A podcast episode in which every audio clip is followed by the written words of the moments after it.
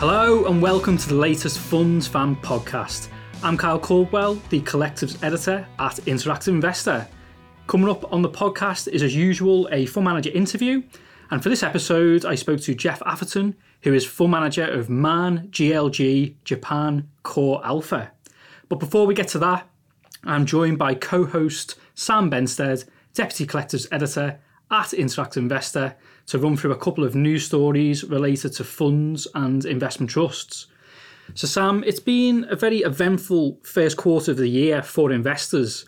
So, I thought it'd be worth us taking a step back and running through a couple of the main trends and talking points. So, let's start off with performance. It was a first quarter in which there were not that many fund winners. In fact, only four of the 58 fund sectors produced positive returns in the first quarter, and it was two adventurous fund sectors that led the way Latin America and commodity slash natural resources, with average returns of 28% and 17%. For investment trusts, more sectors made gains, 15 out of 49, although most of those gains they retained less than 2%. The stars of the show were Latin America, the average trust was up just under 23%, and commodities and natural resources again, which was up 20%. Russia's invasion of Ukraine has dampened investor sentiment, and other headwinds investors have been contending with in the first three months of the year are inflation rising at its fastest pace in over 30 years and increases in interest rates. Each has influenced the performance of stock markets, which has fed through to the performance of collective investments. In terms of the winners, Sam, there seems to be a growing consensus that natural resources could turn out to be the best investment of 2022. Yeah, that's right. So inflation is being driven higher by rising commodity prices, and this is actually expected to get worse before it gets better. Energy prices are already noticeably higher and will go up again in the UK in autumn when the price cap increases. Food prices will also shoot up as supply shortages due to the war in Ukraine begin to bite. This is bad news for almost everybody except for mining and oil stocks, which make higher profits when raw material prices increase. Therefore, Bank of America has made oil its highest conviction bet this year. It said that rising oil prices would be good for oil stocks and that shares were cheap in the sector and underowned due to ethical investment considerations. Moving back to the fund and investment trust data that you ran through, Kyle. While there were a high number of investment trust sectors that made a positive return, one interesting thing was that similarly managed funds held up better than trusts. That's correct, Sam. Just to give a couple of examples, the, the average UK all companies fund in the first quarter lost 5.9% versus a 12.9% decline for the equivalent investment trust sector. And there was a similar gap for global strategies. The average global fund declined by 5.2% versus a loss of 11.4% for the average global trust. And the key reason why trusts have underperformed over this short time period is due to their ability to use gearing, which is borrowing to invest. Gearing magnifies losses as well as gains, and this causes a geared trust to drop more than a similarly managed open ended fund when markets fall. But conversely, when markets rise, they tend to rise more when markets go up. Recent interactive investor analysis of 12 pairs of similarly managed investment trusts and funds showed that over one month and three months, funds were the better performers. Do check out the article which was written by Sam on ii.co.uk. We're now going to move on to a big concern of some bond investors, and that is a potential recession becoming more likely. Sam, could you talk us through this? So, one closely watched market indicator has been flashing red. The yield curve inverted recently, meaning that investors were demanding a higher interest rate from shorter duration US government bonds than longer duration ones. Typically, investors demand a greater return if they are tying up their money for a longer period. However, when longer dated bonds yield less than shorter ones, it is taken as a sign by markets that a recession is coming and interest rates will have to come back down to restart the economy.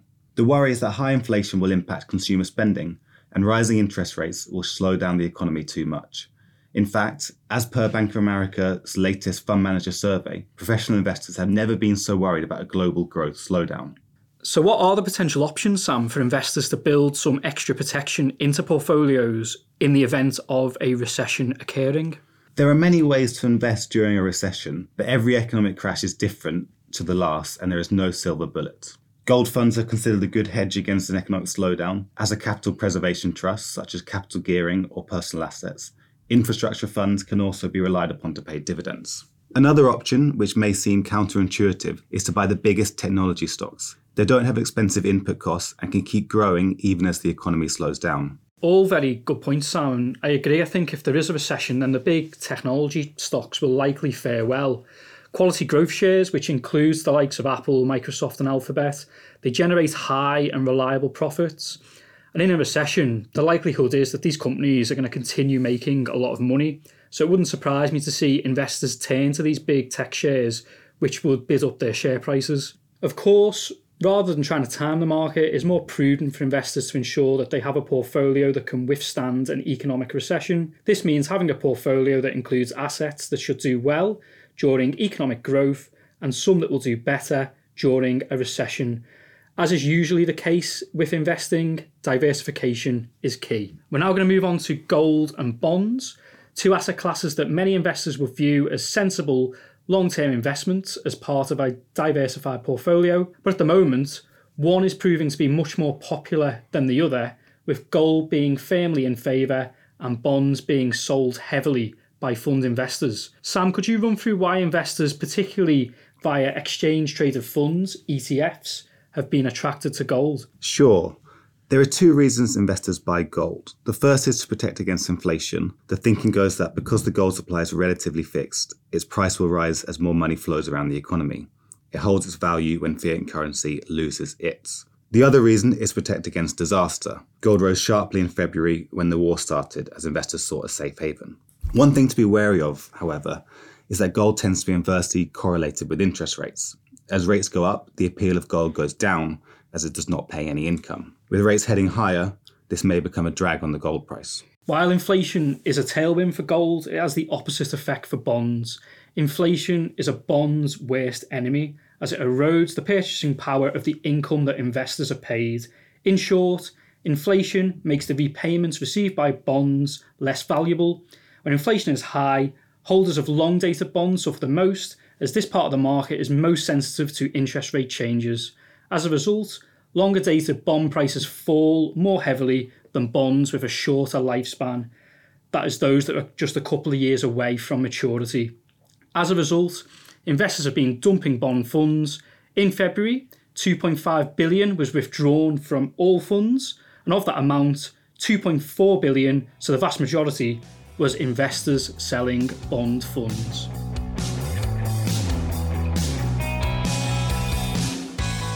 Our fund manager interview is Jeff Atherton, who manages the Man GLG Japan Core Alpha Fund. Jeff, thank you for coming on the podcast. So, Jeff, could you firstly run through how the fund invests and why you adopt a value style investment approach?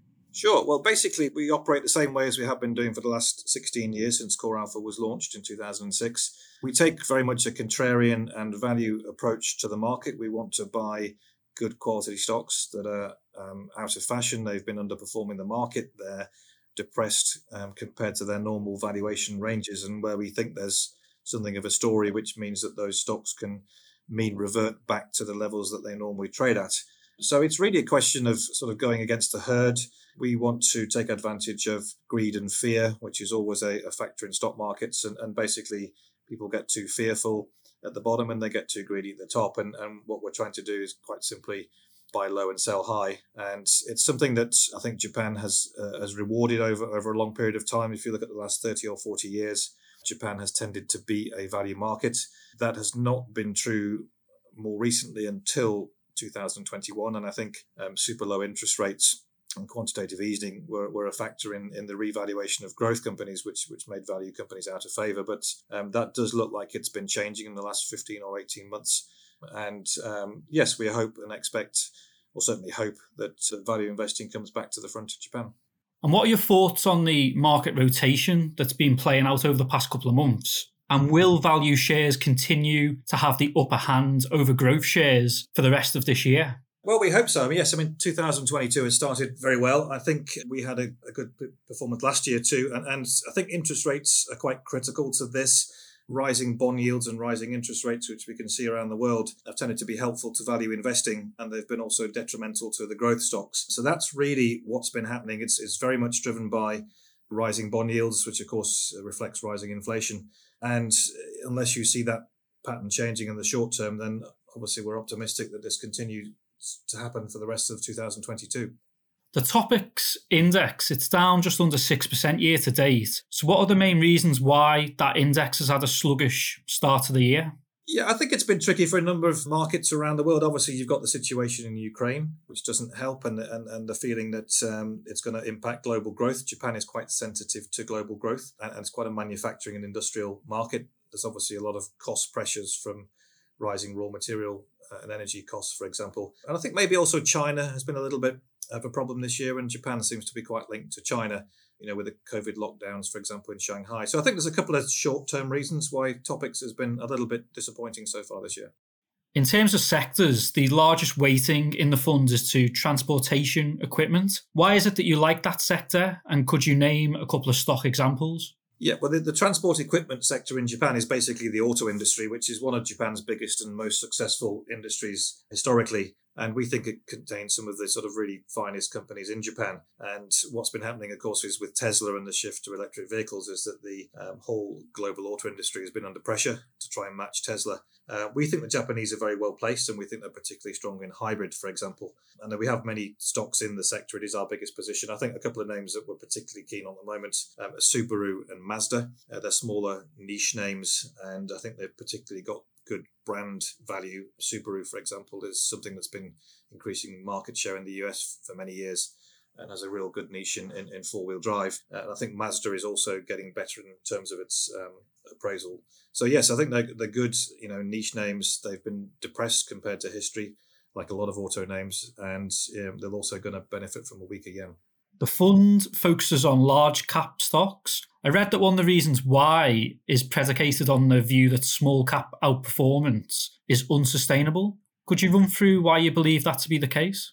I think rather than saying it's unsustainable, I think one of the things that we've pointed out over the years is that a lot of fund managers have been focusing on small mid caps uh, in Japan. And it's not just Japan, but maybe particularly Japan. And you know, we think that a lot of a lot of the money is is invested there, and, and that means it's kind of vulnerable to being withdrawn if something goes wrong uh, and liquidity is not too great. So, so one of the things that's you know that's getting better over the last two or three years is the large cap stocks are performing better against small caps, and we think that puts pressure on managers that are overweight small caps, and maybe that's going to make them sort of rethink a bit. So, you know, the last few years, being a large cap fund has been quite contrarian, and I think it's benefiting us, and I think it will make small cap performance more difficult from here on.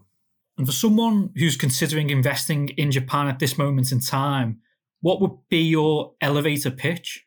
I think what's happening in Japan in terms of the corporate governance movement is, is, is quite unique, and that's the thing that I would try and get people to focus on. They, you know, Japanese management for many years has not been focusing on shareholder returns, and now they're under a lot of increasing pressure to do so, and that's creating a lot of value opportunities. And um, that improvement in in things like return on equity is very important in driving share prices. So I think that movement is unique to Japan, and I think that is something that's underappreciated, and that we believe is going to be very important for many years going forward. So that that's I think the the unique attraction of Japan at the moment. And what would you say is the main risk of investing in Japan? I, you know, I think historically um, it's been a fairly cyclical market, and it has been vulnerable to global growth, and it's also perhaps got a shortage of technologies, particularly software names, compared to, for example, the US. I think that's the the main risk is it kind of remains out of fashion, which it certainly is at the moment but I think, yeah, I mean, overall, you know, we if you consider the, the valuation against history and, and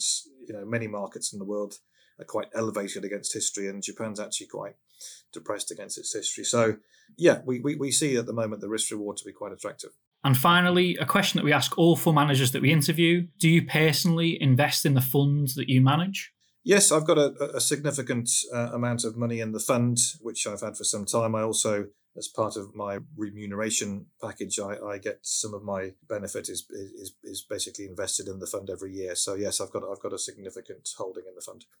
That's all we have time for for today. Do check out ii.co.uk for our analysis on funds, investment trusts, and ETFs. If you enjoyed the podcast, please do give us a like, and there's also an option to subscribe. We'll be back in May.